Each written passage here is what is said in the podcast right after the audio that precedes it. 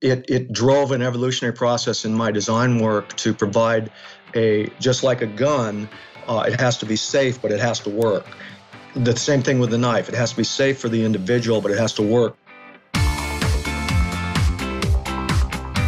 Welcome to the Thought Leader Revolution with Nicky Billou. Join the revolution. There's never been a better time in history to speak your truth, find your freedom, and make your fortune. Each week, we interview the world's top thought leaders and learn the secrets of how they built a six to seven figure practice. This episode has been brought to you by eCircleAcademy.com, the proven system to add six to seven figures a year to your thought leader practice.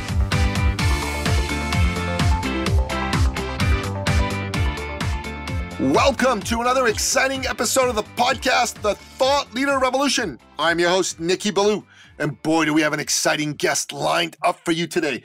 This gentleman is one of the men I admire the most, both as a businessman and as a true champion of freedom and American patriot.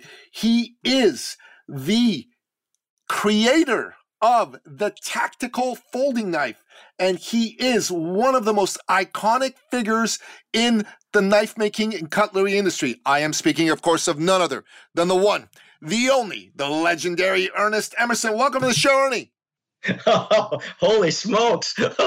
I'm my head's getting too big for my hat, brother. well, Thank you, you, very, very much. Well, I told to you it'd be a full intro, so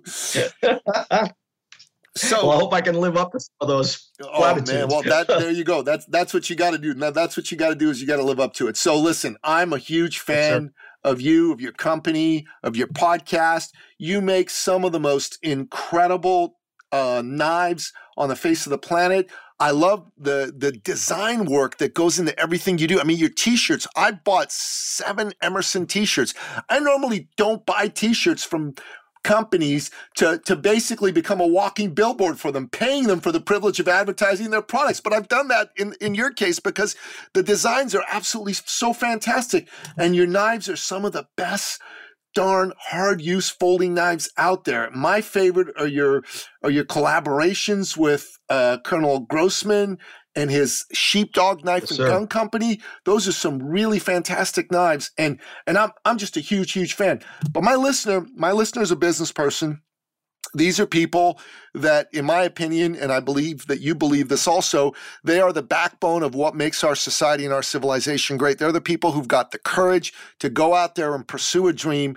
And they listen to this show because they want to learn from you as our guest expert. But before they can really truly open their their their hearts to you, open their ears and, and, and sit down and take detailed notes. They got to get to know you. They got to understand what your backstory is. So tell us your backstory. How'd you get to be the great Ernie Emerson? Well, uh, thank you again for that. Uh, and, and I agree that the businessman, the guy who gets up every morning and goes to work in the sleet and the snow and all of that stuff, they are the blood that runs through the veins of both of our countries. And without them, uh, we wouldn't have anything. So anyway, on to my backstory. Well, I grew up in northern Wisconsin, uh, was raised on a dairy farm. Uh, quite literally, I grew up in a log cabin that was built by my grandfather for my parents as their uh, wedding gift for $42. Wow. And the logs were cut direct from the land where the cabin was. So uh, I'm not trying to say I'm, I'm Abe Lincoln or, or Davy Crockett or anything like that, but I, I like to start with that because it's to me a, a an example that you don't you can come from basically not too much. I, I, I, never wanted for anything, let's just say that. But you can come from a, a humble beginning and go on to uh, to be successful. So, you know, as a result of living in northern Wisconsin and working and living on the farm and all that, this is a dairy farm, 80 acres, uh, we milk 60 head of cow every morning and night.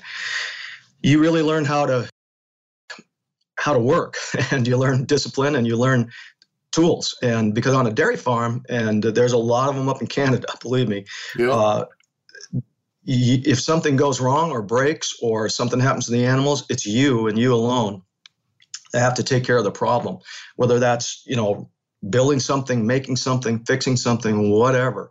Uh, and so I think when you talked about the designs and that of the knives, I build tools. And for me, maybe because I have that, I guess, background, if you will, uh, it, a tool is either a good tool or it's or it's no tool.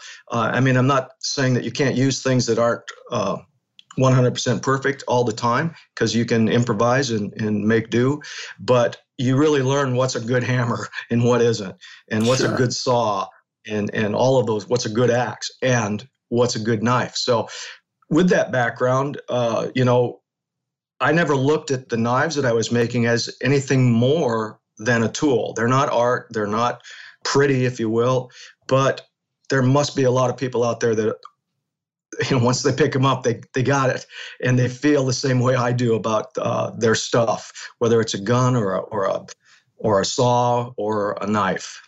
And that's that's really kind of who i am.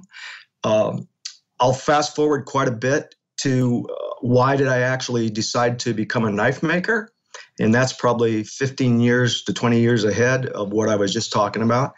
Uh, I was a student at a martial arts school run by two gentlemen, Dan Inosanto and Richard Bustillo, who were uh, proteges of Bruce Lee. Yeah. Uh, at the time in the in the 70s, they were one of the only full contact fighting schools that existed. This is pre pre UFC and everything else, and they were both Filipino.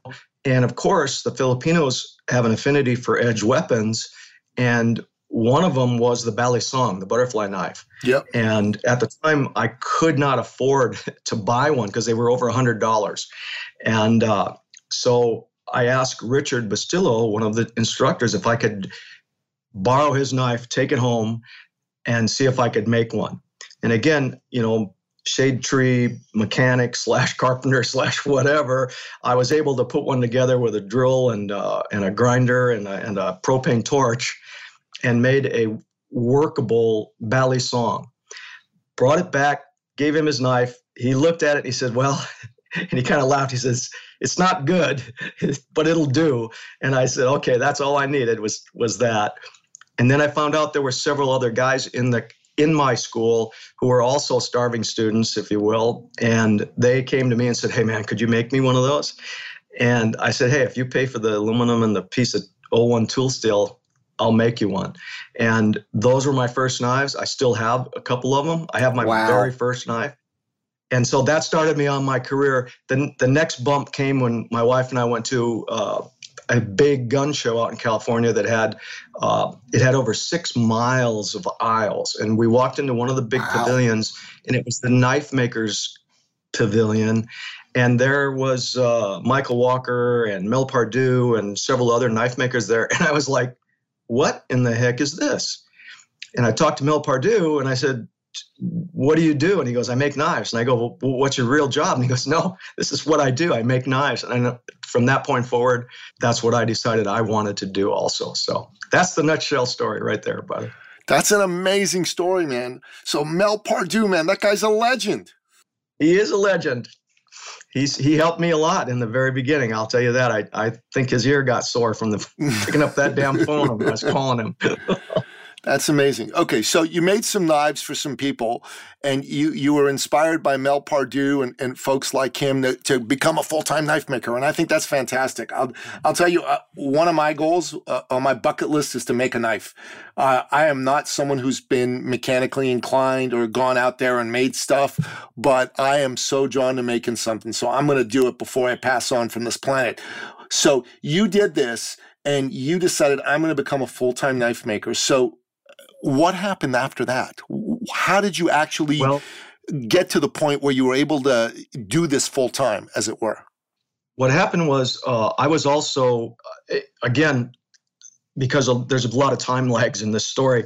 Uh, I was also a prototype machinist and and then became a tool and die maker. I was in an apprenticeship program for a company called Hughes Aircraft, which was a big uh, aerospace company at the time. Howard Hughes' so, company, right? Yeah, that was that was Howard Hughes. In fact, there was a couple guys there who had actually met him uh, back in the day. I was wow. there in the 70s and, and 80s. But anyway, because I then had additional skills, which were machining and grinding and working on the lathes and all of that good stuff. Um, that was at the same time that I had gone to that gun show with my wife. And I thought, wow, these are just parts. Uh, they just end up looking, uh, they have a pointy end and a sharp edge on them when they're finished. Uh, I make parts for uh, satellites that have, you know, tolerances down into the one ten thousandth of an inch. Uh, I think I could make some of these knives. So I started making them part time uh, while I was still working. And that went on for about four or five years. And I, I really don't know what the secret was why my work kind of caught on, uh, except that I actually was at a knife show as a part-time maker bringing a few knives to put on the table and i was approached by three individuals who had long hair and scraggly beards and all that and they told me that they were and if you can see what i'm saying it has air quotes around it they were underwater welders quote unquote and I said, okay, that's a cool job. And they said, uh, we are wondering if you could make some knives for us that we could use in a real harsh environment and underwater and with gloves on and all of these things that they were talking about. And so I said, yeah, I'd love to do it. And so I started working on some designs that they had given me a you know rough uh, ideas about what this tool should be able to do etc and we went back and forth with a bunch of different designs and I I liked a particular knife maker who became a friend of mine named Phil Hartsfield, and he had a knife that was called a chisel grind, which meant it was ground like a chisel. One, the edge was ground on one side only. The back side of the, of as you know, with a chisel, uh, there's a bevel on the front, and the back side is flat. Well, this knife uh, had that same um, configuration, and it made the knife very, very strong, very easy to sharpen, and it was also we found able to penetrate uh, a, number of different uh, materials. And after about a year of going back and forth because the guys would come up i'm, I'm close to coronado uh, california. And although these guys I, I, found out later they were east coast guys uh, they were back and forth to the west coast and all that uh, after about a year, they came and they said, Ernie, we haven't really been forthright with you. Uh, we we now realize, in their words, you're good wood. Uh, we're with uh, United States Navy SEAL team, and it turned out to be um, SEAL Team Six. Wow! And so, yeah, so I started making knives uh, for those guys, and I I think it's obvious because as much as I admired their them and their persona and their skills and everything else. Um, I think a lot of other people also admired them because I, I found out that uh, the guy in Kansas uh, wants to carry a knife the Navy SEALs carry, and I think that's probably the that was the tipping point, if you will, and that brought me to the forefront of my career. Well, I'll tell you that's that's incredible. Uh, SEAL Team Six. that uh, wasn't Richard Marcinko the fellow who put that team together originally.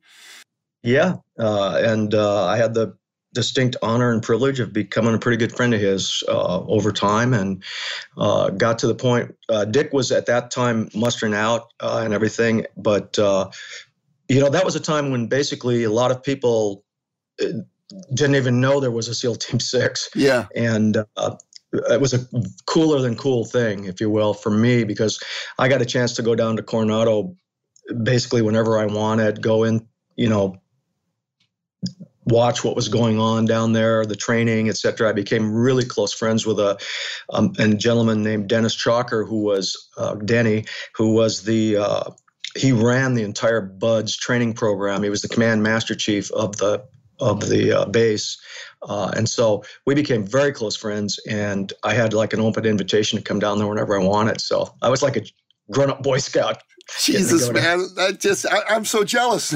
I want to do something like that. That sounds like a ton of fun. Myself. That's awesome. That's totally awesome. Yeah, I read a lot of uh, Dick Marcinko's books. You know, uh, he he is he wrote some uh, nonfiction books. Then he wrote a bunch of fiction books, which were fictionalized uh, um, stories of his exploits. And um, one of the folks who did a book review said uh, uh, Marcinko makes Arnold Schwarzenegger look like little Lord Fauntleroy. You know that that British Lord character. I'm going, man, that's hilarious. you, you, you know, I just would love to see um, Marcinko get out there and make some speeches out there in today's environment because you know he'd be politically incorrect. And I just would love to oh, see oh, yes. if there'd be a single social justice warrior type who'd have the the gonads to be able to to go after Marcinko because I don't think that person would do it because Marcinko no. would just say that was a big mistake and that's all he'd say yeah. on social media and then you, you would probably hear about what happened to that guy that guy disappeared.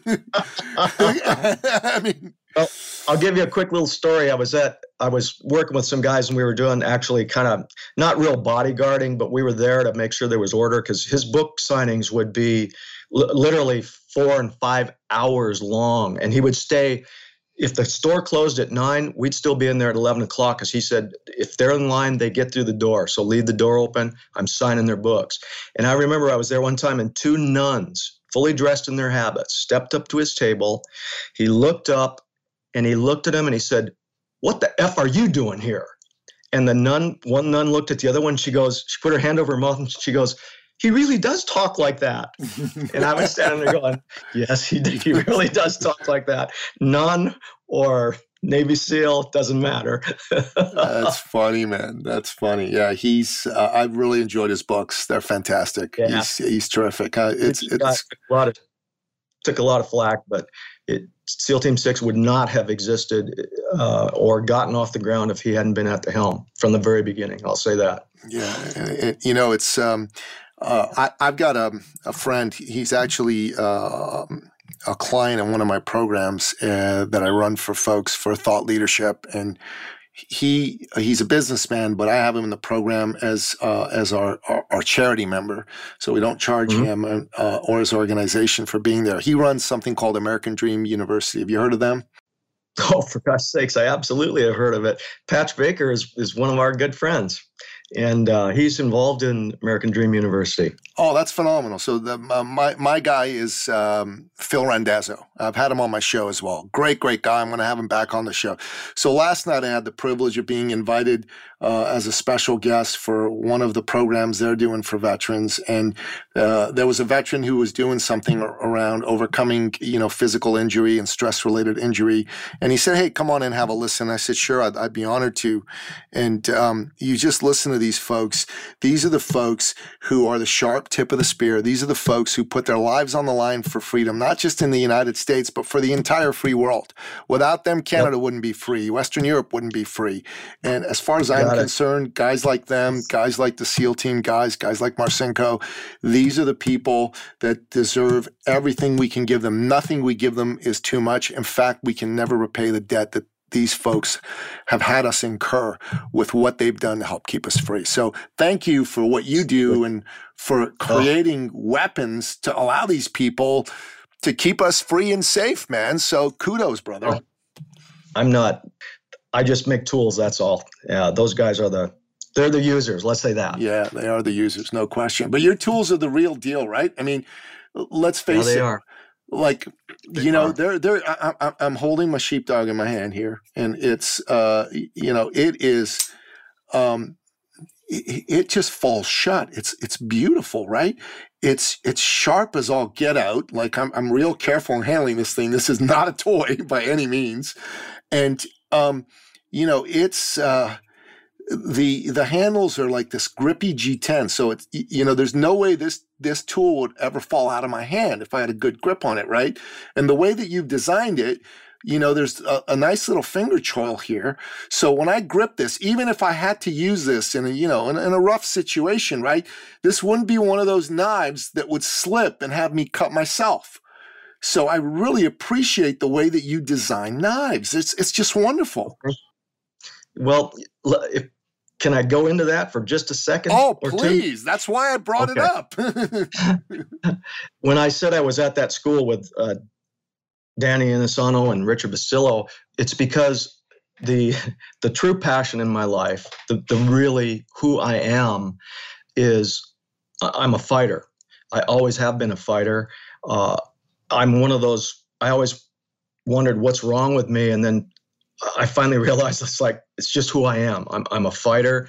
I'm Irish. I don't know if that's part of being an Irishman or not. I do like whiskey. I got to admit, but I love to fight, and I so I pursued the pursuit of learning how to fight better and better my entire life. And I actually, I believe one of the reasons that my knives fill their role so well, and that it sounds braggadocious, but it's it's a fact, is that at the same time I also became during that whole time when I was mentioning Dick and uh, Denny uh, Chalker, and I was also uh, training every single day three or four hours a day, and and I became a student at the original Gracie Jiu Jitsu school and trained with Royce and Rickson and, and Rorion and all of those guys before the UFC. So I was, I had made that evolutionary step also. But cool. what happened was those same Navy SEALs uh, asked me to come in and run a hand-to-hand combat and edge weapons program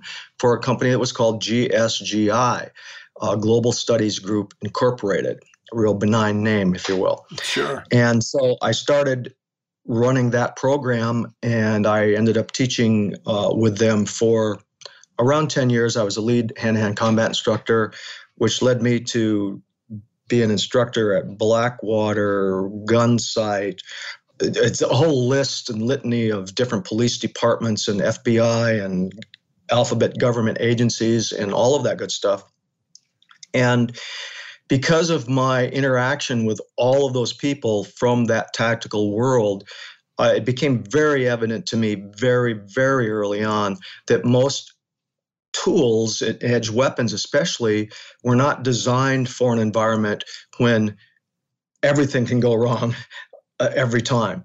Yeah. And so it, it drove an evolutionary process in my design work to provide a, just like a gun, uh, it has to be safe, but it has to work. The same thing with the knife. It has to be safe for the individual, but it has to work. And and I'm not talking about you know, you're taking sentries down and all that.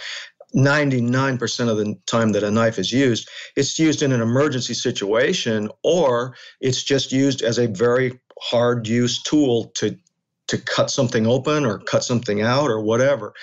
But when you need a knife, no other no other weapon will fill that that role. And so that drove that process to where and i'm glad you mentioned the choil and your, your hand isn't going to slip forward and things like that because that's one of those things if you look at uh, and i don't want to i'm not ragging on them because i used to carry one I, I, loved it a lot let's look at the buck folding knife a lot of guys yeah, carry the buck folding yeah, a lot of police officers. I think it was the Buck 110 folder. Uh, a lot of police officers carried them. But the thing is, there's no choil on it. And when you're cutting in someone out in an emergency situation of a, of a crashed vehicle or a down helo or something like that, uh, you do stand the risk of running into something and having your hand slip forward. So that's a very obvious. Yeah, that's thing. a real thing, and it's not fun when it happens. Yeah. and unless you know that, I mean, I've again, uh, a lot of guys make knives, but you can I can tell immediately if these guys have ever had to really use a knife just by looking at it. And that's just part of my experiential process. So.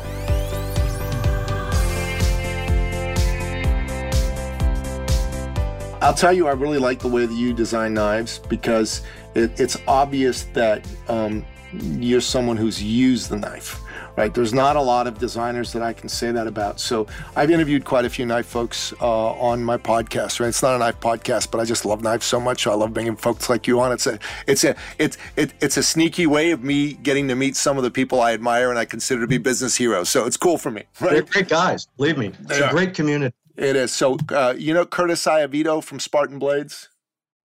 Uh, yes, I do. I know him fairly well. He's a good he's a good man. I I, I got to interview he's a him. Good piece of wood too. yeah, yeah, for sure.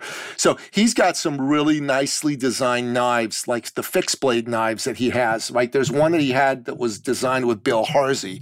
Love to get Bill Harsey on my show sometime. I'll tell you, but another good guy. Yeah, yeah, he he seems like a fantastic guy. So I've I've got a couple of Harseys. One that was eh, that he designed for Chris Reeve knives, and the, the one that he designed for for Curtis and Spartan the Difensa. that Difensa is such a beautifully designed fixed blade. I was just carrying that thing, my man. This is light, but it's got a nice finger choil in it.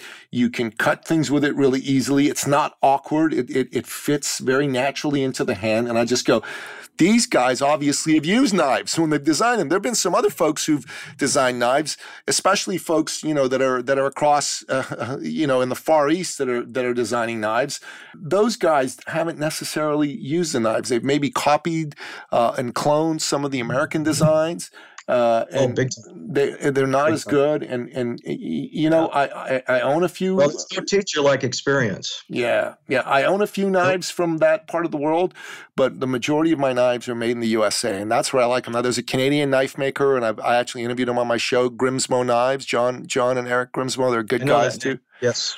It's yep. it's a nice knife. It's a it's a it's a interesting looking knife to say the least, and it's really well designed and whatnot. But it's you, you know it's it's it's beautiful and I love it, and it cuts really well. It falls shut. It's it's it's really well thought out and well designed. But you know, would I want to take it into a combat situation? Probably not. Probably not. Well, you know, it's funny you you, you touched on something that I think of a lot, and what it is is this: if I could make a knife with the best materials that exist on the planet Earth. And I mean, if if we could invent something that was diamond hard and never got dull, and uh, you know, handles that could never be broken, and et cetera, et cetera. Uh, if it wasn't a good design, it's still going to be a bad knife. So you have to start with the design. The design.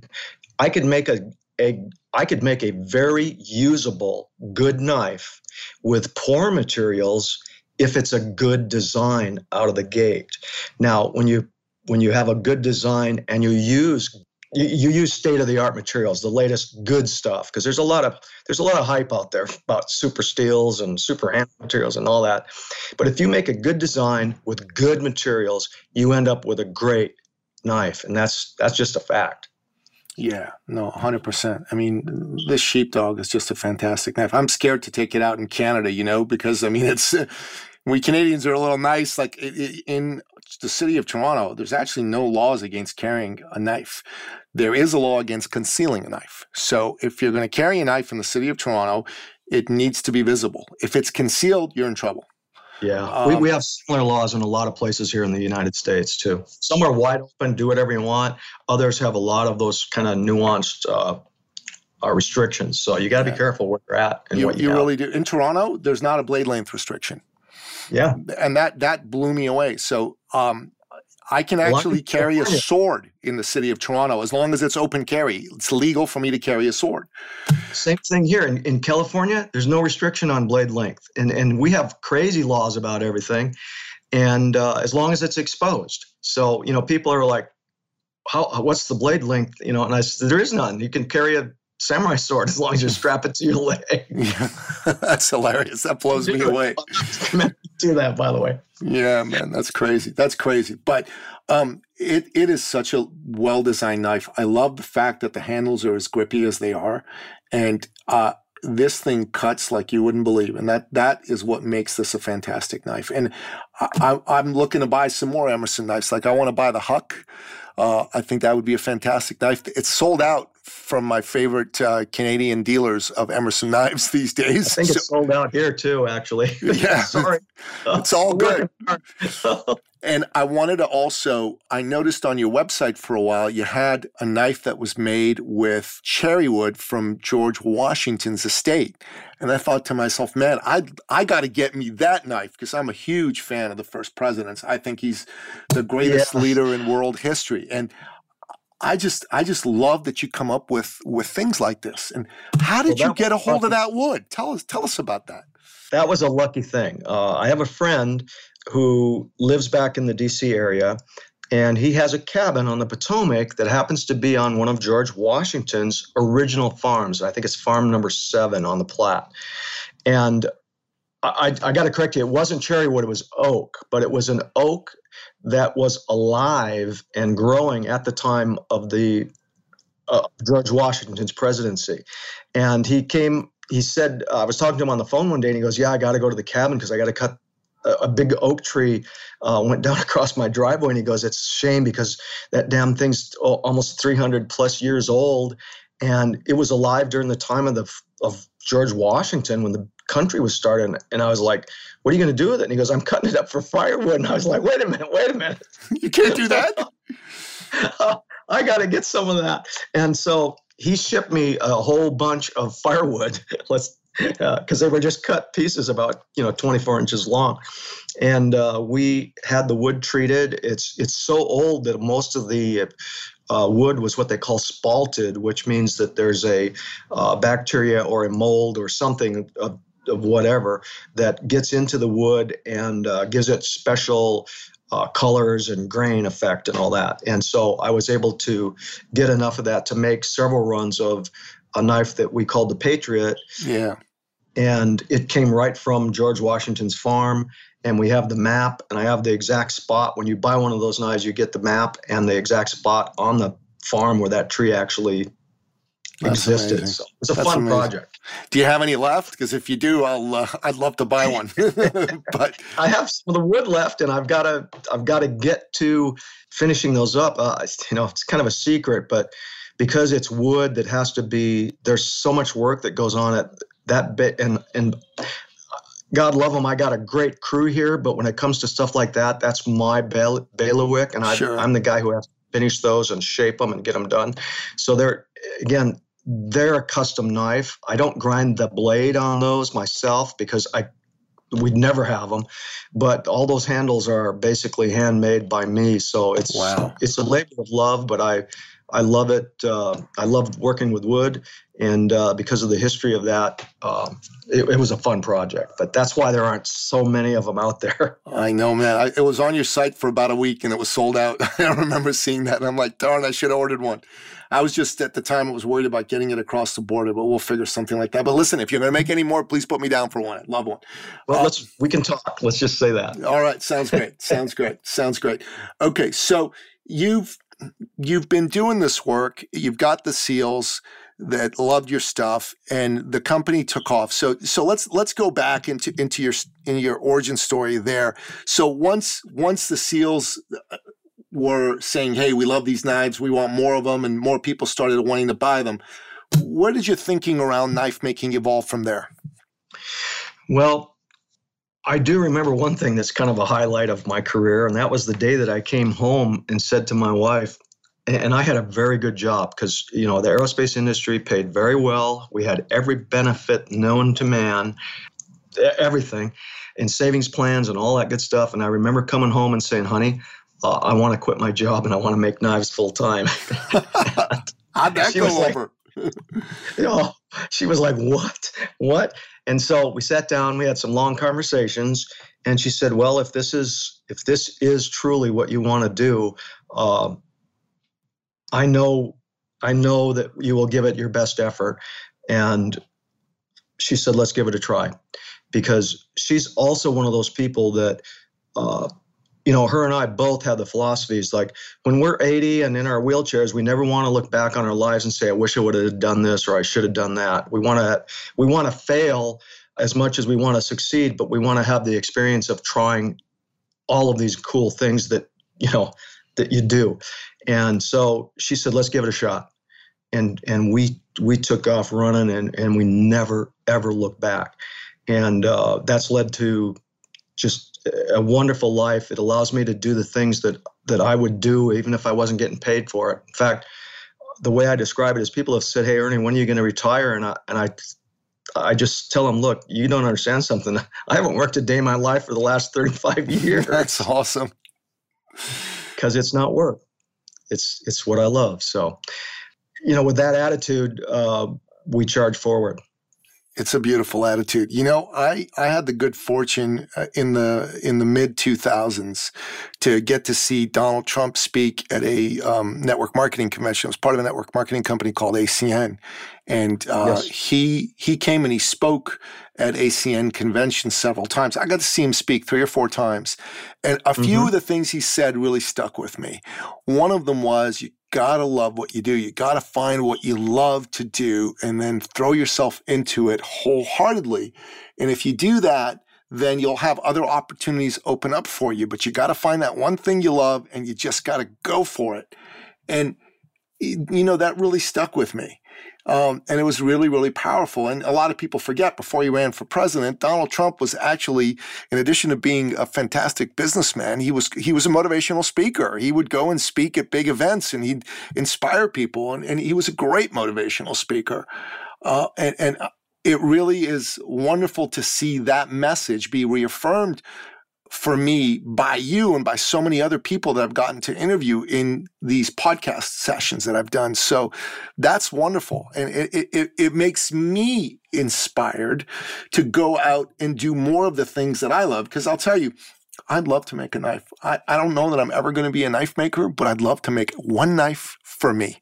I think that would be a fun project to take on. Well, I'm going to give you a bit of advice that was given to me. Sure. If you don't want to make your thousandth knife, don't make your first knife. Michael Walker told me that, and I was like, "What the hell are you talking about?" And here I am, way past a thousand. but you know what? You've, you've, touched on something too when you talk about motivation and inspiration. I, I have filled my life with those inspirational figures, wh- whether they're historical figures or family members or people that I ran into or people that I read about. I truly believe that you need that. You need to, to be able to see someone who struggled or got there, if you will, to, to I guess, give you that kick in the rear end to, that you can do that too. Because honest, one of the things that I've always that I always joke about when I tell people about assembling a team and all that, and I I tell them, look, here's the deal. If I walk into the room where I've got my team assembled and I'm the dumbest guy in the room, then I know I've picked the right team. And I've approached everything that I do with the attitude that you know I've I've got something to learn from these people, whether it's motivation or technical knowledge or whatever it was. So I've just been an open book my entire life, and uh, slowly the pages are, are getting filled. That's awesome. That's still awesome. a lot of blank pages left.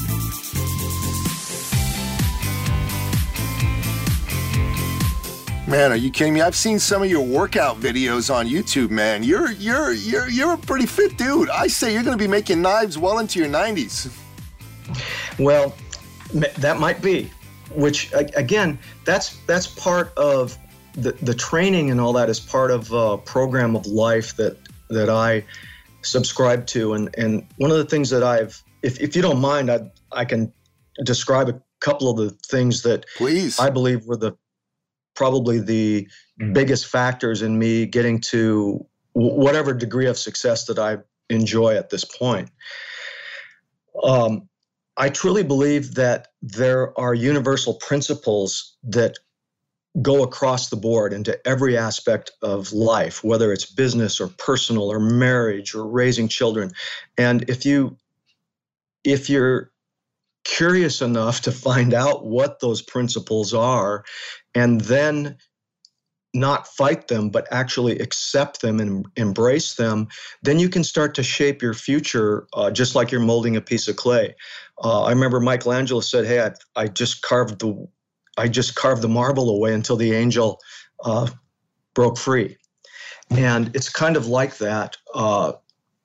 Do you mind me going into that a little bit? Yeah, man, please. Listen, the more you share, the happier I am because I love learning from you. Like you, I love learning from the people I have on the show. So please share away. Well, uh, I'll try and relate a few examples that maybe some of us can also relate to. Uh, I, I, was a, uh, an athlete my entire life. So I, I played all kinds of sports and did all kinds of training and all that. So that's that's my background experience. That's my my environment that that I learned a lot of these things from. And so, if you take, for example, uh, a tennis player uh, who's at, at, a, and let's talk about people that are at a world level, world class level. A tennis player on the court, he he has to be focused. He cannot be thinking about the movie he saw last night, or is my girlfriend mad at me, or what am I going to eat tonight? Because the minute that happens, he's going to lose. And so he has to be able to maintain that focus, the discipline of the mind, if you will, and in accordance with the discipline of the body, uh, to the exclusion of all other things. Because when that tennis ball is coming 100 miles an hour across the uh, the net, you, you, there's not a lot of reaction time. If you're thinking about something else, you're gonna you're gonna miss it. Uh, same thing with let's say a downhill skier. Uh, if they think about any of those things while they're traveling down the hill at 75, 80 miles an hour, and they lose an edge or catch an edge, uh, they're toast. Same thing, for example, uh, for a team of operators that's going to go through a, a, room where they know there's bad guys on the other side. You have to be focused. You have to be spot on. And as the Brits, uh, some of the SAS guys that I've worked with over the years, they call it the switch. You have to be switched on. And that's all that matters at that moment. And in order to have that type of focus, you have to have discipline. And that focus comes directly from your ability to embrace self discipline. And that's one of the principles that I believe uh, goes across the board is the principle of discipline. It's and the thing about discipline is it's a learned behavior. Everything that I that I talk about or I try to mentor people in is something that can be learned. Uh, if I were to sit, try and teach you to be an NBA player, uh, that would be an impossibility because I, I, believe you're probably about 5'10 or 5'11, maybe. Yep. Uh, it would be tough to compete in the land of the giants. So I'm not going to try and teach you to do something that that can't be done. And that's not to say that some smaller guys played in the NBA because they certainly have, but they, they had they had an exceptional set of skills. Let's say that. But everything that I try and mentor people in, especially in business and or uh, personal life, is it can be learned.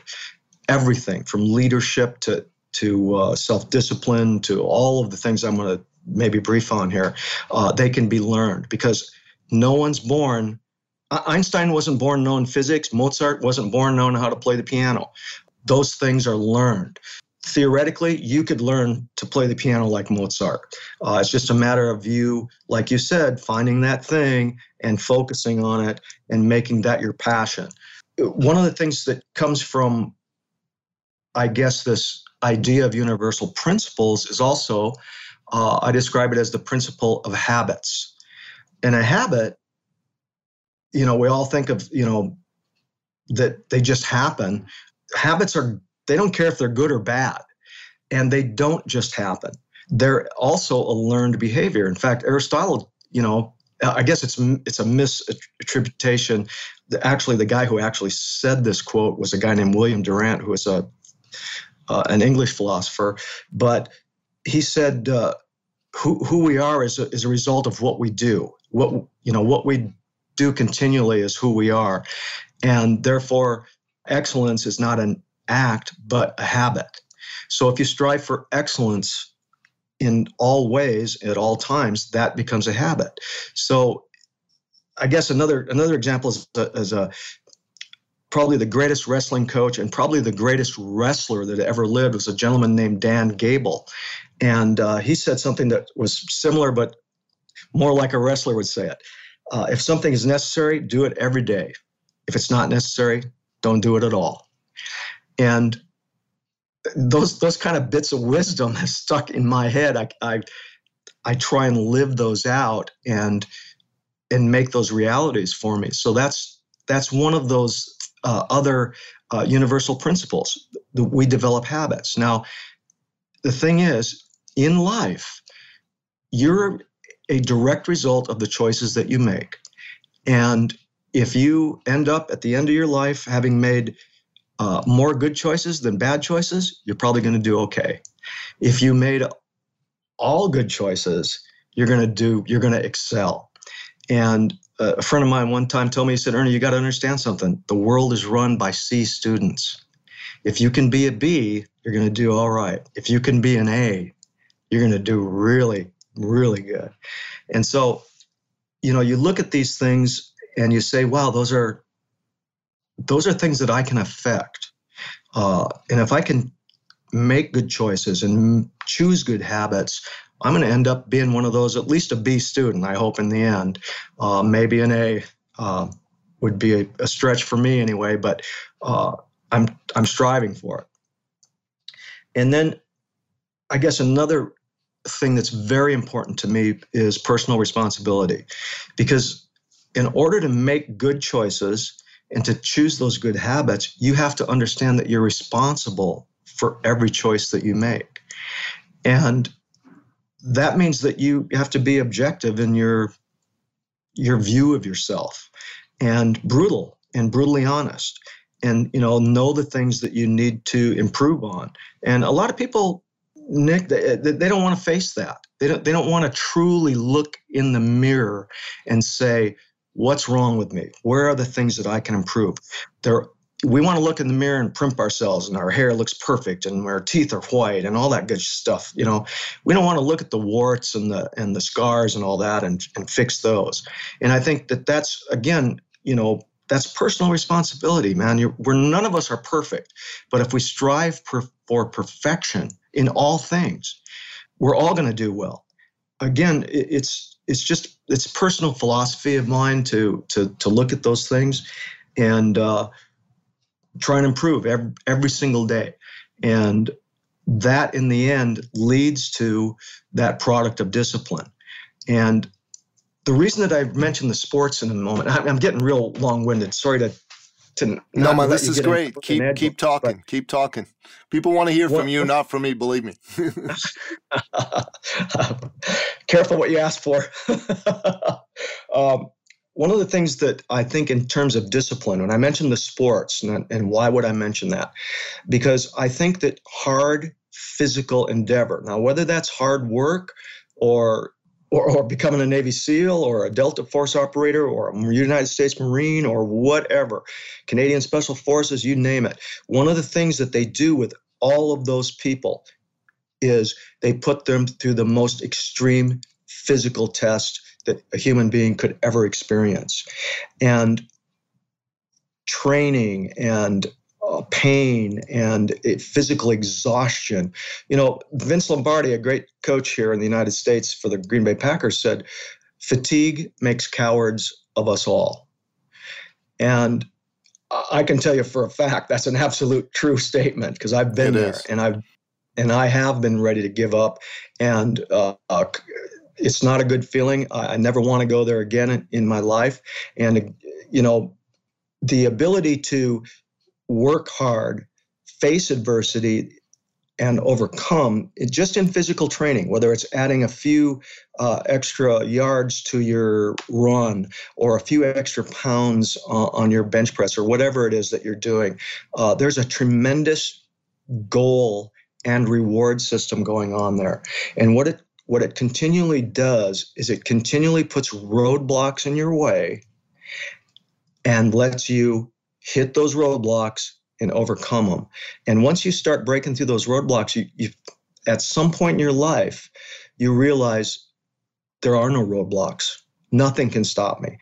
And once that you've embraced that, which is, I always ask people, who's the toughest SOB that ever walked the planet Earth? And I always get all these answers like, you know, this guy or that guy or Mike Tyson or somebody like that. And I go, no, no, no, no, no. The toughest guy who ever walked the face of the earth is a 125 pound Marine just out of boot camp. How can you say that? Because he is the toughest SOB that ever walked the face of the earth. Just ask him. And, you know, that's that's part of that ability to overcome, uh, to never look at something as a brick wall.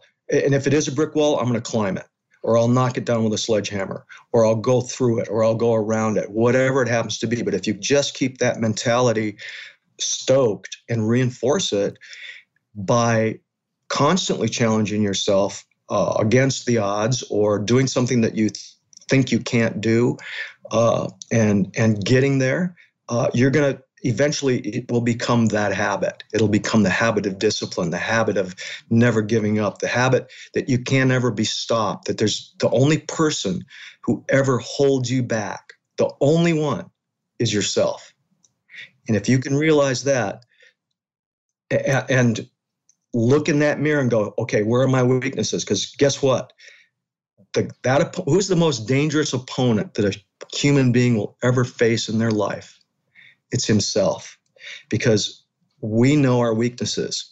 We know where we're strong. We know where we're weak. We know what our fears are. We know what our deepest apprehensions are. So we, if we can overcome that opponent, wow, now you're on the yellow brick road, and all you got to do is keep trucking until you end up in Oz. Anyway, that's that's Emerson Knives in a in a big nutshell right there. I'll tell you, that's that's that's deep wisdom. I um, uh, so Ernie, one thing. Yeah. I want. Sorry to on. No, man, I, I, I loved it. I loved every second of it. I took detailed notes. I took a page note, a page worth of notes.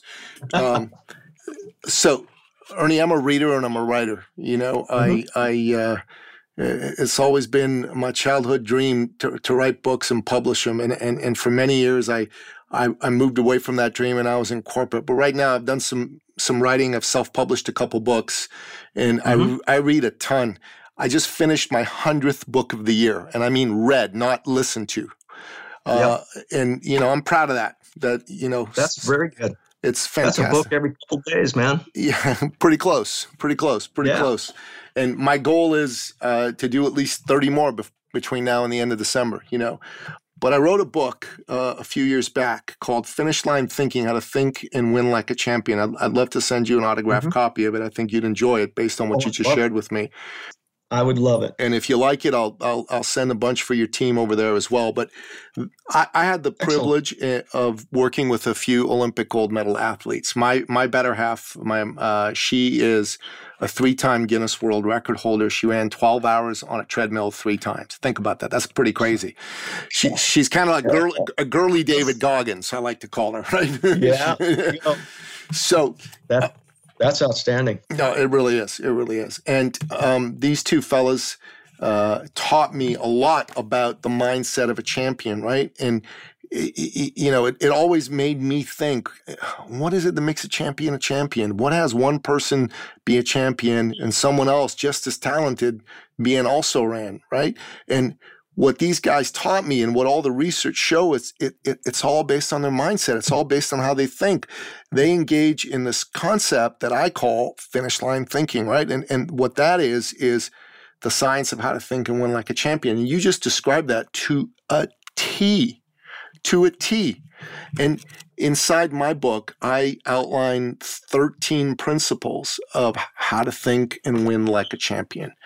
Uh, and to me, you know, you've got your own version of those principles. I don't know uh, if, if you've ever thought about this, but you ought to put those together in a book or in a series on your podcast because it's really good stuff. And I think people do business with you, with me, because they see something in us that they want a piece of. You know what I mean? I buy Emerson knives because Emerson knives help me get in touch with that warrior within. You know, owning an Emerson knife, wearing an Emerson t shirt helps me think, hey man, I'm Nicky Billou. I'm the baddest man on the planet. And how I know that is because only the baddest man on the planet would wear this shirt and carry this knife. well, my name's on every single one of those blades. So that's very touching that you say that because that I've always looked at it like, you know what? You you use something that's that's got my name on it and it might be in an emergency situation or a life-saving situation. I, I am there with you and that Otherwise, my name wouldn't be on that knife, and that's that's the, I guess, the way that I view that I hope people identify with my stuff is it isn't just the tool it's me. I'm there with you. I'm fighting the good fight with you. I'm helping you. I've got your back. Amen. Amen. It's it, it's a beautiful thing. It's a powerful thing. You know i got into knife collecting back in 2017 um, mm-hmm. When I was a kid, I collected knives back home in Iran. I'm originally from Iran, the Middle East. I'm a Christian from the Middle East, so I mm-hmm. uh, I'm forever grateful to President Trump for defeating the forces over there who were killing Christians in yeah. in Iraq and in Syria. So amen to that. Um, but I saw I, w- I was doing a business course with a fellow by the name of Donald Miller. And uh, Donald Miller wrote a, a book called Blue Like Jazz, which sold a couple million copies. And then he got into the marketing business and he created a program called Story StoryBrand. He wrote a book about it and whatnot. But he was in his StoryBrand online course, he was talking about the power of a story.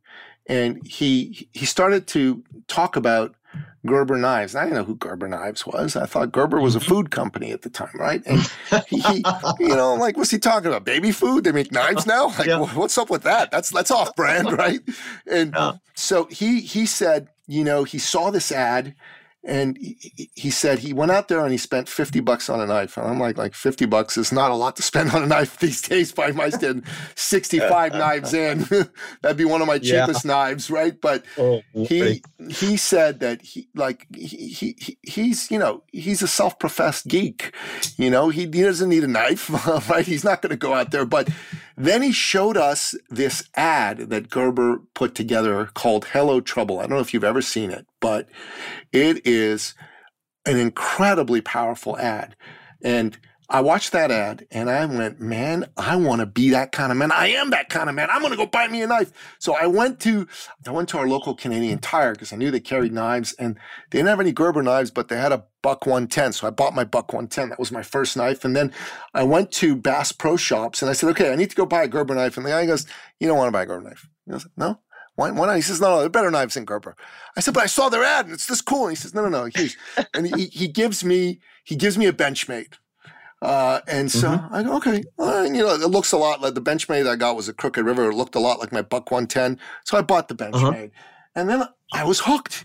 I cut myself with with with the knife, you know, like I, I, I yep. not a super deep cut, but a, a nice cut. I, I, had a piece yeah. of fruit in my hand and went right through the fruit, went right through the palm of my hand. I'm like, damn. All right.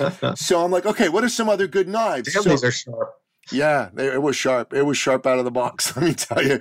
So, so yep. I went to my buddy at at Bass Pro Shops, and so I said, "Okay, teach me. What are the good knives?" And he says, "Well, there's a few brands that are good." He said, "You know, Benchmade's good." He said, "Emerson's good."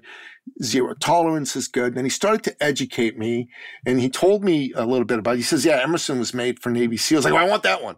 He goes, "Yeah, everybody wants this. We're sold out." I'm like, just like so yeah, I'm like, all right, great, they're sold out. Okay, so I said, okay, what else? He goes, all right, well, you know, you and I got into collecting, I got into buying, and then um, the Canadian government, in their infinite wisdom, led by our our our, our uh, prime minister, who I'm not a huge fan of, decided that they wanted to uh, put some ridiculous rules on knives coming into the country. So the knives were legal to own in Canada, but they were not legal to bring across the border. So at yeah. that point in time, I had to find out who were the dealers who had ways to get the knives in. And yeah. I found a couple.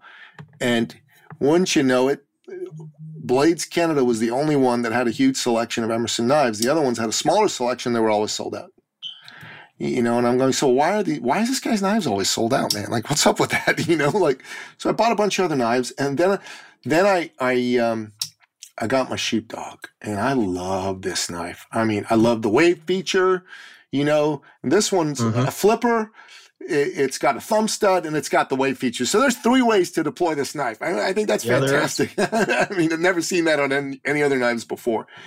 And well, that was that was one of the things that Dave Grossman uh, and I discussed. And w- when he called me, he said, "Hey," and, and I'd met him several times because uh, he would come in and do a motivational talk to uh, all the SEAL teams before they deployed. Um, to, and so I, I, had run across him a number of times. I knew about him. I read all his books and all that. And I got a phone call one day, and he goes, "Ernie, this is Colonel. This is Dave Grossman. He calls himself Dave." And I go, really? And he goes, yeah. He goes, would you guys like to make a knife? I've, I've got some ideas.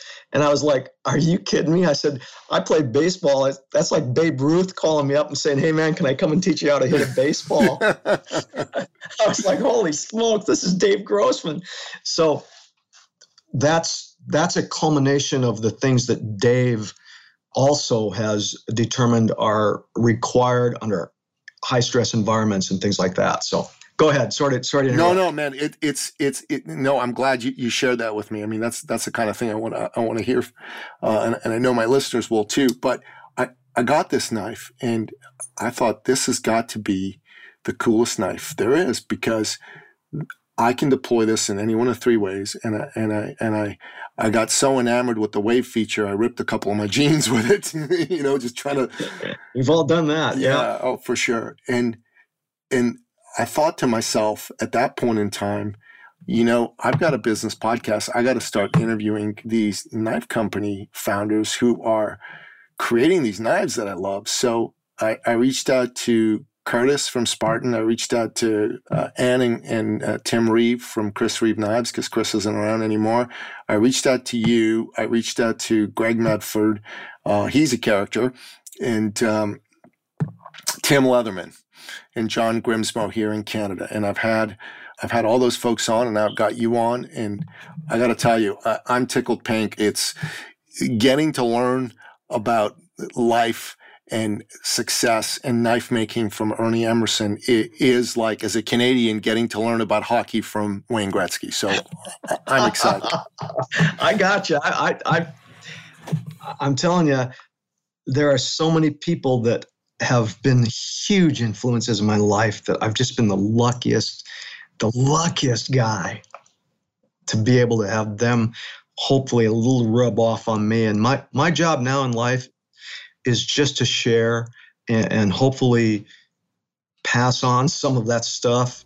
I didn't come up with anything, believe me, uh, and I never would claim to. But am I a conduit to keep that, those things, those thoughts, those inspirations uh, uh, being passed on? Hell yeah, and I'm I'm up for that. So I, I appreciate that compliment. I re- really, really do.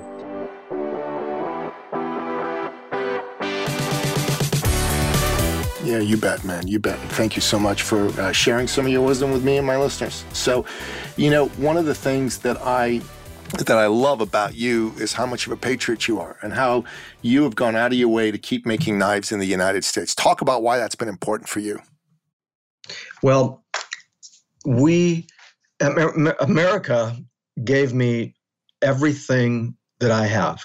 It gave me my opportunities. It gave me the freedom uh, to choose what I want to do. It gave me it, it gave me everything. So there was there was never never a moment where and believe me, we were since the beginning of this company back 25 plus years ago, and, and, I've been making knives since 1979, so it even goes back further than that. Uh, I have been approached by every entity on the planet Earth that makes knives outside of the United States, and most of them were from China, Japan, etc. But uh, I've always been. I want to. I want to have. I want to put Americans to work. I want to pay American wages, and and I want to be able to say these are 100 percent made in the USA. That's that's my uh, maybe a tiny little payback for what this this great and wonderful country has provided uh, for me and my family. And it's not just the country, but it's Americans and Canadians and Europeans. That you know, I truly, truly realize, Nicky, you don't need to buy one more knife from me. Not ever. You never even needed to buy the first knife from me. You did not. You could have gone to Walmart and for $6.95, you could have bought a knife that probably would have done most of the things you'd ever have to have it do. But for whatever reason, you chose to buy some of my knives. I I am aware of that. You are not a customer. You are a person who who is allowing me to do the things that I love to do. You're you're putting a house over my family's head. And I think that a lot of companies, not just knife companies, but companies in general, uh, they lose track of that. They lose sight of that. No one needs a Sony TV. But for whatever reason, someone goes and buys one. And, and we, I, owe everything to the people who don't need an Emerson knife, but for whatever reason decide to go and buy one. And I'll never forget that. I'll never take it for granted. Man, that's amazing. That gave me goosebumps listening to that. That's awesome. And honestly, that's yeah. the truth. That's the truth. It is the truth. You know, besides food and shelter and water, nobody really needs much else, right? No. Everything else is a choice. So, you know, kudos to you. So, can we talk for a minute about the the cutlery industry?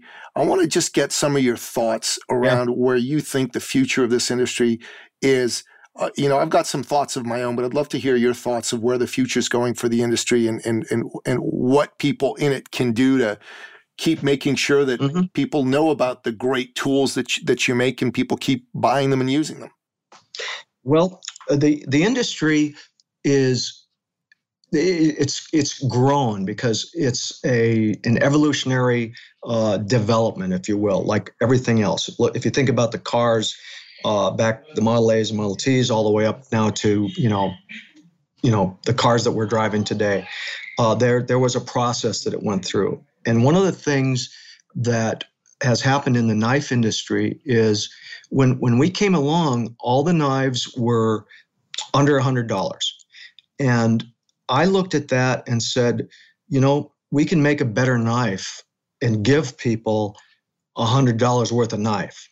And one of the things that I looked at was uh, because I'm I'm a because of the environment that I came from, being a, a shooter, and then being working with all those the Navy teams because we did all kinds of shooting classes and tactical training and high stakes. Uh, doing uh, uh, uh evaluations for uh, different plants and some high stakes protection stuff and all of that good stuff.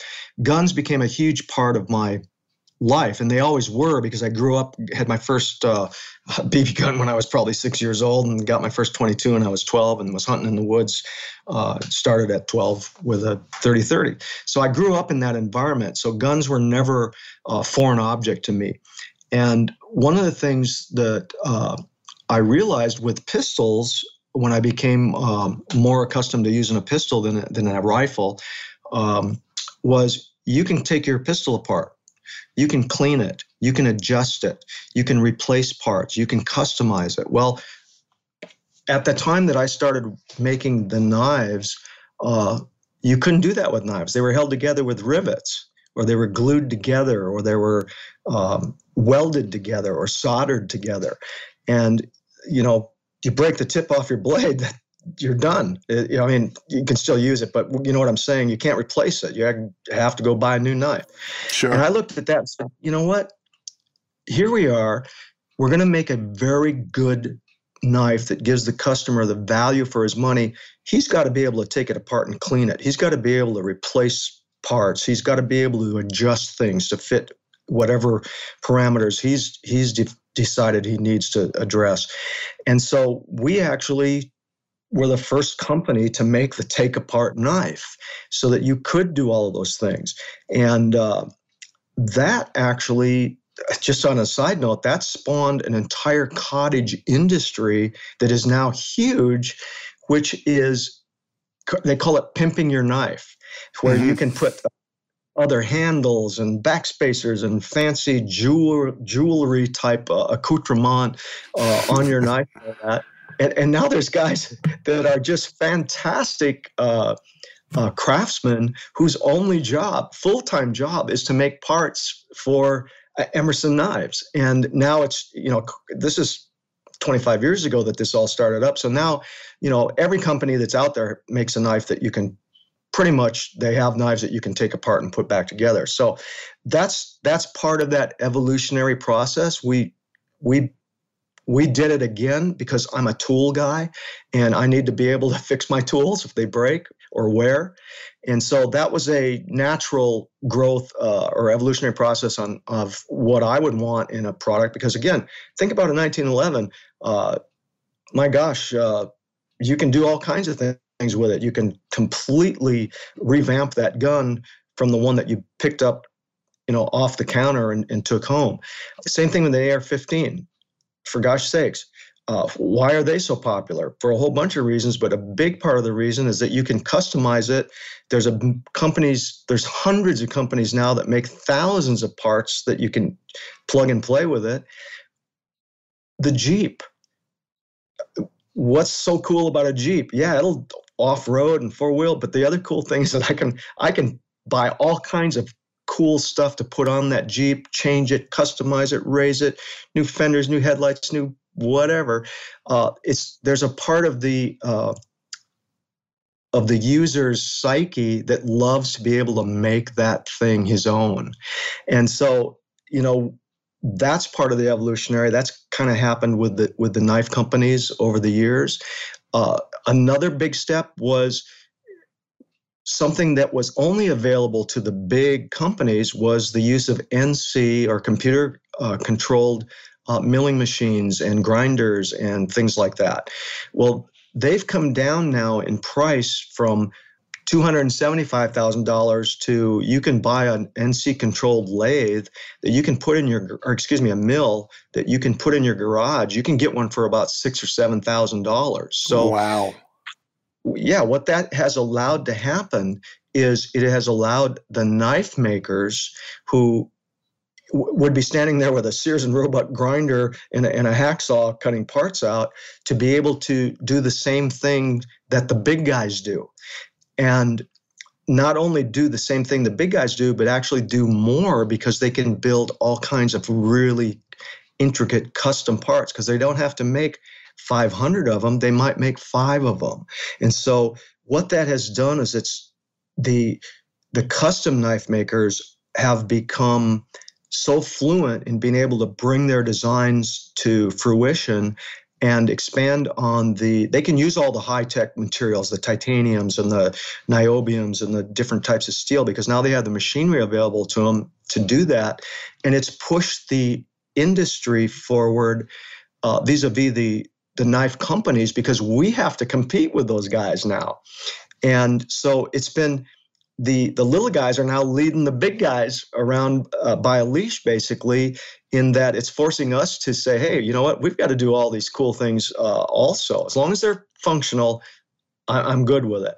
But you know that's something that's also going on with the knife industry. Now you got to say it in the in the wake of the what i would call the tactics used by the the uh, government of China in not recognizing U.S. patents and uh, all of those good things.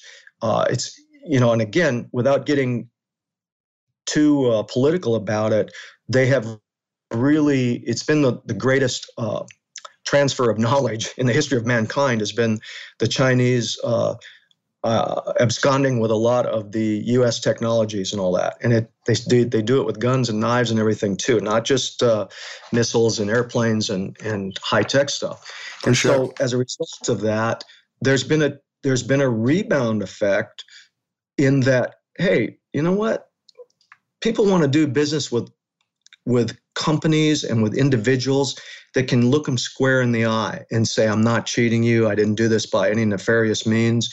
Uh, th- these are American made, or this is a Canadian made item, or this is a, uh, a German made item, whatever it happens to be. Uh, those things have become, they've become very important to the customer. So, in terms of uh, the knife industry, made in the USA is is a big deal now. Uh, we've deal. just been very, yeah, we've been very fortunate that we were always made in the USA, so we didn't have to do any fancy footwork to get that back. Uh, again, if you look at the if you do look at the politics of it and the trade uh, sanctions and the high tariffs and things that have been put on China by the U.S., uh, it has also driven the price up, or in some cases dried up the opportunity to have product made over there. And so a lot of companies, not just the knife companies, are now actually forced to bring their stuff back onshore, so to speak, and build things here in the United States. Now, again, good on them. I'm all I'm all for that. I'm just lucky that we never went offshore, so we were yeah, we didn't have to do we didn't have to buy any machines or set up any companies or anything. We were we were already doing it, and our customers realize it. They they recognized it from the very beginning, and yeah, I'm, do I consider myself a patriot? My blood is red, white, and blue. I'll tell you that right now. Amen. Amen. And that's one of the reasons I wanted to have you on the show. Uh, I'm the most Americanized Canadian you're ever going to meet. Uh, I think I think the the one indispensable nation uh, on the face of the earth is the United States of America. And one of my professors, who was a uh, a Czech man, he was a refugee uh, from uh, Czechoslovakia back in the 40s when uh, they killed Jan Masaryk. The Soviets killed Jan Masaryk, and he he he moved first to the United States, then to Canada. And there were a number of uh, precursors to the SJWs in, in, in one of his classes, and they were just bad mouthing America. And they, they were they were I think they were from Europe. They were from Germany or some other country like that. And he just he just lost it one day, and he said, "Listen, you know what? He, he looked at one of the students in the eye and he said, You Europeans, all you do is go and badmouth the United States and say the United States is this, the United States is that. And he said, Well, you know, uh, imperialist, warmonger, all that stuff that they used to say back in the 80s. And he said, Twice in this century, it was still the 20th century, Europe has dragged the world into war and burned it in flames and who had to come and save Europe's butt but the corn huskers from Iowa and Nebraska, the steel workers from Pittsburgh, the garment factory workers from Brooklyn, the cotton pickers from Alabama and Georgia, and the surfers from California. Where would Europe be without the United States today? Where? And I just sat there looking at him and I just stood up and I applauded and I said, Bravo, Professor Greger, because I believe that that's what the United States is. The United States has been a beacon standing for freedom all around the world people from all over the world know this. That's why so many people want to come and live in the United States. The United States is the noblest, the most tolerant nation on earth. I mean, Canada is probably pretty tolerant too, but let's face it. You know what? There, these people right now that are that are saying the U.S. is is is racist, bigoted, imperialist. Are you kidding me? So I'm I'm an Iranian from the Middle East. I'm a Christian from the Middle East. When I was uh, 11 years old, someone you couldn't a, be yeah someone you threw couldn't get discriminated more against. No, t- t- tell me about it. Trust me. Back home, it was insane. Someone threw a Molotov cocktail through our family's uh, living room window with a note on it that said "Die Christian Scum." The only reason you and I are talking today is because it didn't explode right? And I come here and these people start saying this. I go, you guys don't even know what real discrimination is. You have no idea. You think that somebody saying no to you means they're discriminating against you because of your background? No, that's not what it means. It probably just means that you, excuse my French, suck at what you do and they didn't want to hire you. So get over yourself. Go out there and work on yourself. In fact, the fact that you're a minority gives you an opportunity that the majority race in Canada and the United States no longer gets. And it is what it is, good, bad, or indifferent. And people need to understand that this is the greatest country in the world. And I want to just say, as a Canadian to an American right now, thank you for your country's two and three quarters century commitment to human freedom and being willing to fight, bleed, and die so that people, other people, not just your own people, can be free. Well, I, I, we all appreciate that, and you're you're spot on. I, I always tell people uh, this: uh, it, nowhere is freedom held so dearly as it is in the hands of someone who is not allowed to hold it. And uh, we have just become spoiled brats, and we don't realize. Again, this is a it's it is an ongoing struggle. It, it, everything will conspire to take those freedoms away from every corner and you know again we, we just need to be vigilant about protecting those freedoms uh, and and liberties and allowing you uh, and thank God Canada's our our neighbor. yeah. That's all I got to say because I tell you what, if somebody ever really wants to mess with us, uh, those are two big, strong forces of nature that that are willing to stand ready to, to protect this part of the world. And it's it's just one of those things where I think people it's funny because uh, Nicky, this is something else that that I've learned over the years. When people are in a war zone, there is something that happens, and it's terrible. It's it's god awful. It's the it's hell on earth. But if you talk to people, some of them will say, I miss, I miss what was going on when we were under attack. Mm. And you think, what are you talking about? Well, what it is, is when a lot of those communities, let's say in Bosnia and Czechoslovakia and all of those different places, there was a camaraderie and a spirit between the people that think about the Brits in World War II. They were never as close to each other as they were during the Battle of Britain. Yeah, because we were all pulling together, and we couldn't bitch and complain about your your microaggressions are. God, what a term! What a term! Yeah, yeah. You know, when you are when you're faced with adversity, uh, the the spirit of human nature is to help your brother, help your friend, help your neighbor, and uh, it's funny to talk to people that have been in those situations.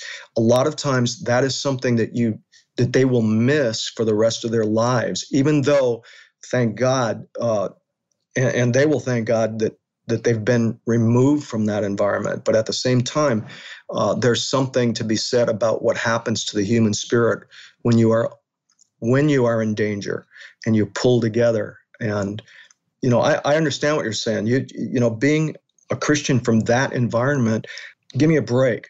You know, you guys out here don't have nothing to be pissed about. Not a Believe thing. me. Not a thing. And, and I always one other thing, Nicky, that I always think about in in my own terms is no matter how bad, and, and honest, I'm not. Nobody's trying to. Well, I hope nobody's trying to kill me. But uh, no matter how bad, I think I've got it.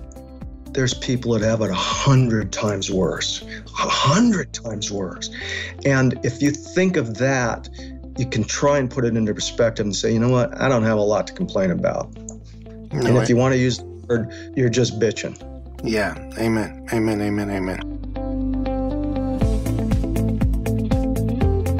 So, uh, you know, b- b- before we before we wrap up, I'll, I'll, share with you a couple sure. of my thoughts about the cutlery industry, and and and and yes, then sir. let's let's move it. So, I believe the cutlery industry in the United States um, can be poised for explosive growth. And I'll tell you why. I, I, believe it's about a fifth the size that it ought to be right now. And let mm-hmm. me tell you why I say that.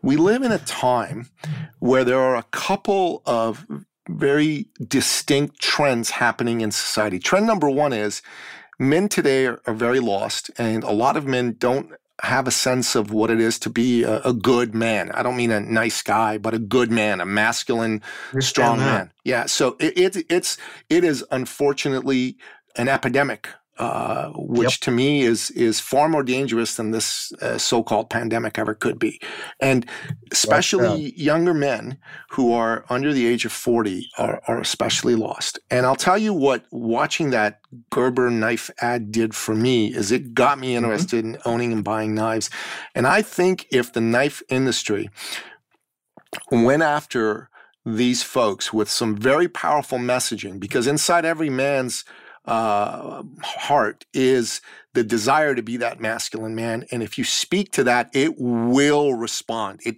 can't do anything but respond.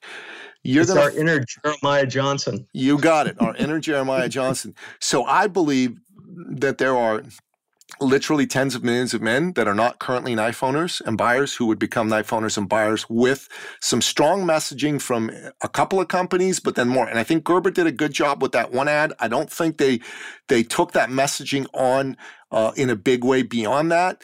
But you know, Gerber's one of the bigger knife companies. I really believe yeah. that if that messaging became the messaging of you know, Emerson, of Medford mm-hmm. Knives, and other companies, that messaging would find you people that you're resonate. currently not re- not reaching. It would resonate with them, and then so that's number one. And I and I'd love to somehow be a part of that. I mean, that's one thing that I I, I want to make a difference for men. I'm part of a men's group here, and and, mm-hmm. and I also love knives. So so I'd love to yep. find a way to be a part of that. Um, and I'm and I got a pretty good business mind, so I'd love to find a way to do that. The second thing is we're living in a time where because of that trend and that men aren't as clear about their role and a lot of men are not in touch with their masculine power women are being forced to step up and be more masculine right?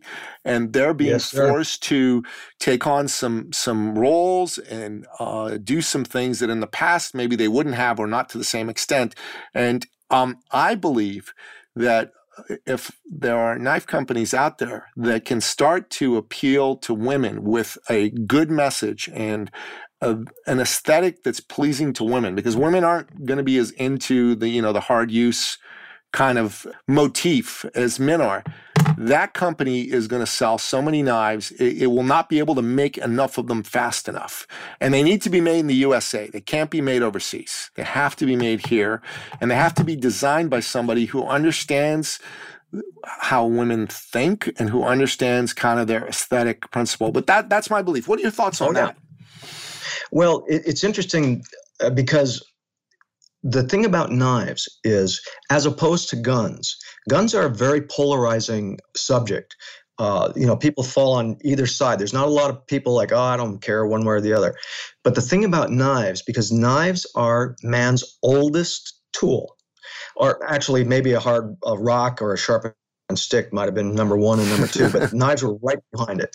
But everyone uses knives every woman has knives in the kitchen or or every man has knives in the kitchen for that matter we all i'm telling you right now you can go to the a high powered uh, goldman sachs uh, board meeting and if you said anybody in here who's got a knife in their pocket please raise your hand. And even though they were wearing two and three thousand dollar suits there'd be guys in there that had little swiss army knives. You'd see some hands being raised. So uh, and you know that every every hunter, every fisherman, every police officer, every military guy all of those guys have knives, but but it doesn't polarize people.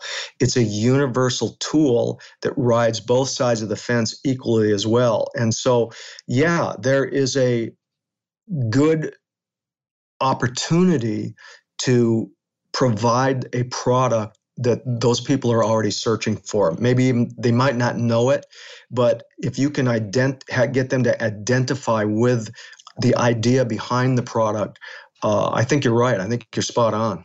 Uh, and the knives are a perfect way to do it because, again, if I if we made guns, you and I probably couldn't have that same exact. We couldn't have that conversation because yeah, you know, half the population's trying to ban them.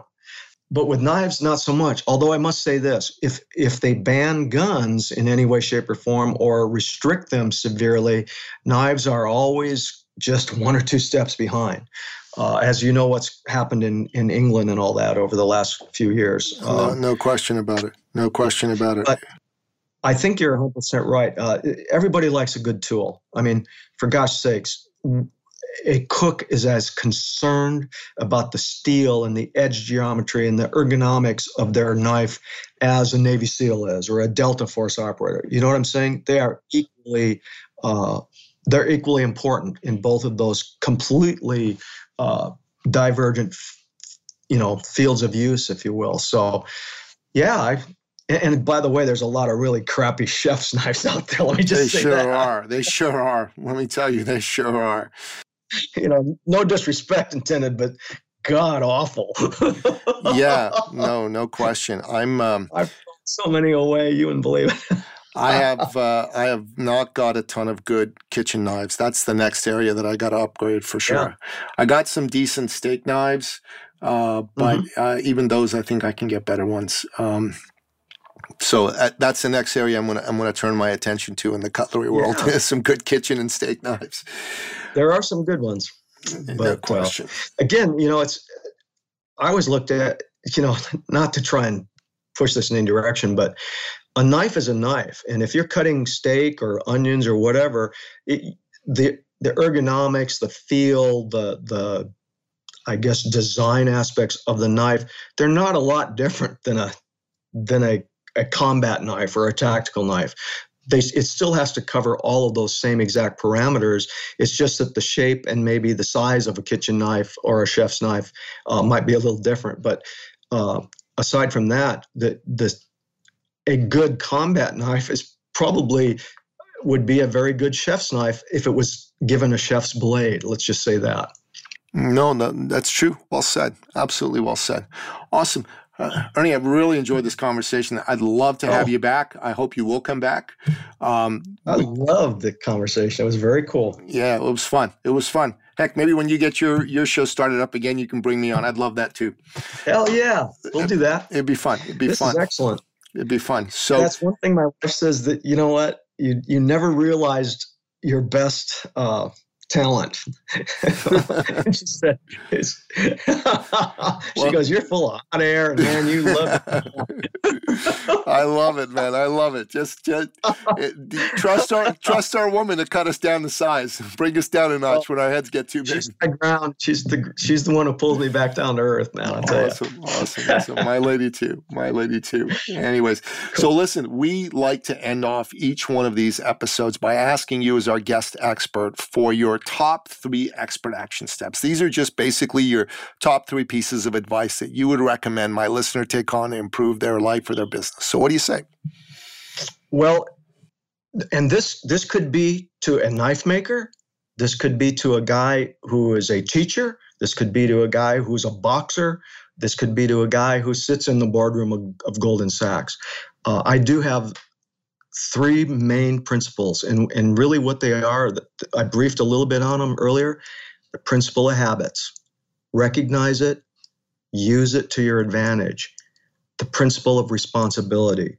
And I mean personal responsibility. If you become personally responsible and truly accept that everything that happens to you is a result of your choices, then you can start to make the right choices the ones that will put you in the right direction. And then the principle of discipline. If you're not disciplined, you're not going to make it. You have to be disciplined. You have to pick the things that you're doing. And I'm not just saying pick one thing and excel at it. Hell, I'm saying pick three, four, five, six things and excel at all of them. But you have to have the discipline. And once you've got that discipline, you can you can apply your skills, your mindset, your willpower, your resolve to any subject or any skill that you want to learn. And those are the three main principles that I live by. And I believe those are, to whatever degree of success that I enjoy, uh, those are the three cornerstones of, uh, of the foundation that I built for my success. I love it. Those are three awesome expert action steps. And so, thank you. No, thank you. Uh, so, listener, I got to tell you, you um, you have had an opportunity to get to uh, know the great uh, Ernest Emerson. He makes fantastic knives. I highly recommend that you go check out uh, emersonKnives.com for uh, the full lineup of his knives. He also is a fantastic designer of clothing, and he's got some of the best t shirts, hoodies, and uh, other apparel out there. I bought seven uh, Emerson t shirts myself including three for my better half uh, on top of that. And they are spectacular. We wear them all the time. They're just absolutely amazing. So make sure you go there and you take advantage of those. And if you're in Canada, go check out some of the, the Emerson Knives dealers online that uh, carry Emerson Knives. Blades Canada is a great place. And there's uh, several other ones as well. But I'm a huge, huge fan. I think everyone should own a knife. And I think everyone should own an Emerson knife. And that, my friend, is what I believe from the bottom of my heart. Well, thank you, Nicky. I truly appreciate it. And everybody here at Emerson Knives appreciates that too. Yeah, thank you, thank you. So, listener, you, you, may be thinking to yourself, okay, this has been a tour de force interview. You've really enjoyed this. And you're thinking to yourself, okay, Ernie's given us some really good advice. Now, what do I need to do to take action on this advice today? And I'm a believer like Martin Luther King in the fierce urgency of now. If you've heard something here that's inspired you, take action on it now. And one piece of advice that I want to give you right now is go to my website, eCircleAcademy.com.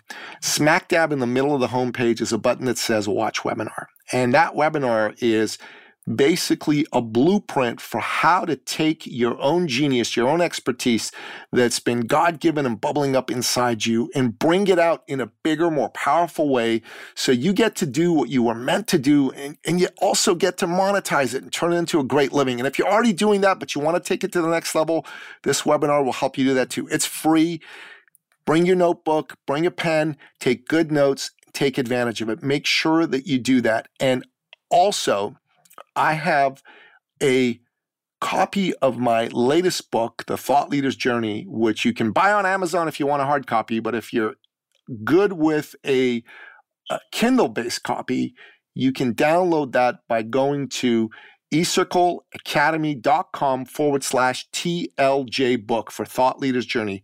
ecircleacademy.com forward slash TLJ book, and you can download that book absolutely free. And it's going to give you some inspiration, some zest, some juice for you to be able to bring into your life, into your business to take it to the next level. So make sure you take advantage of this.